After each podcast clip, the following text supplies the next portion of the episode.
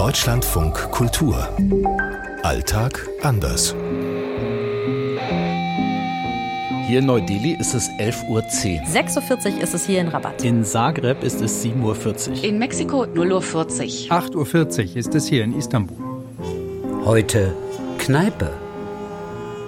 Kneipen in Zagreb, das ist schon ziemlich interessant. In Delhi, überhaupt in Indien, gibt es nicht die typische Kneipe. In Marokko gibt es Kneipen, gibt es Bars, vor allen Dingen in größerer Zahl natürlich auch in den größeren Städten. In Istanbul und ich denke in der ganzen Türkei gibt es diese Art von Kneipenkultur gar nicht. In Mexiko, also das, was man unter deutscher Kneipe, vielleicht auch die Eckkneipe versteht, gibt es hier so nicht. Hier gibt es die Kantine, das ist sicher so der Ort.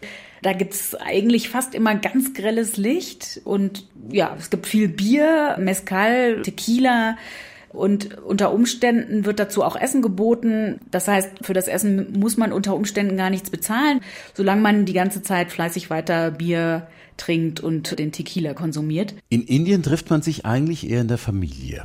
Es ist nicht so, dass man sich öffentlich trifft mit anderen Leuten, um da zu trinken, ob jetzt Alkohol oder Tee, sondern es sind eher Familienfeste, wo die Leute zusammenkommen. Die sind dann aber tatsächlich auch richtig groß und das heißt, das sind die Orte, wo man sich trifft, in der Familie, zu Hause.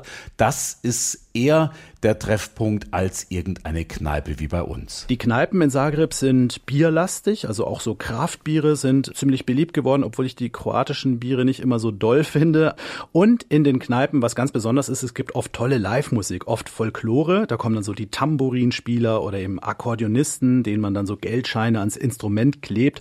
Und die singen dann kroatische Lieder. Und das Witzige ist, alle kennen die und alle singen lauthals mit. Auch gerade junge Leute pflegen die kroatische Folklore. Und wenn in Zagreb irgendwo jemand ein bekanntes kroatisches Lied anstimmt, singt eigentlich meistens die ganze Kneipe mit. Marokko ist natürlich ein muslimisches Land, in dem per Gesetz eigentlich der Verkauf von Alkohol an Muslime verboten ist. Aber dann muss man sagen, wer sind dann diese ganzen Menschen in den Bars? In Marokko wird Wein auch produziert. In Marokko hat auch Bier, was es produziert, und zwar gar kein schlechtes.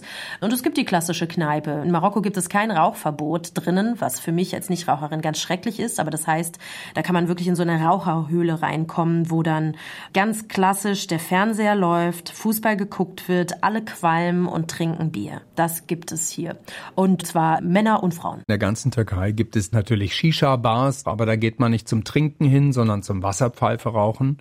Was sehr beliebt ist, das sind die Chai Bahçesi. Das sind Teegärten und gerade wenn es ein bisschen wärmer ist, sitzt man da halt draußen. Da gibt's aber keinen Alkohol. Es gibt durchaus Alkohol in Restaurants oder auch in Bars und ja, wird auch getrunken, da geht man auch hin. Das hat aber alles nichts mit so einer typischen Eckkneipe zu tun. Aus Istanbul, Uwe Lüb. Aus Rabat, Dunja Sadaki. Oliver Schosch, Zagreb. Aus Neu-Delhi, Peter Hornung. Aus Mexiko, Anne Dämmer. Auch in Mexiko-Stadt sind die einzelnen Stadtteile ja unter den Kartellen aufgeteilt.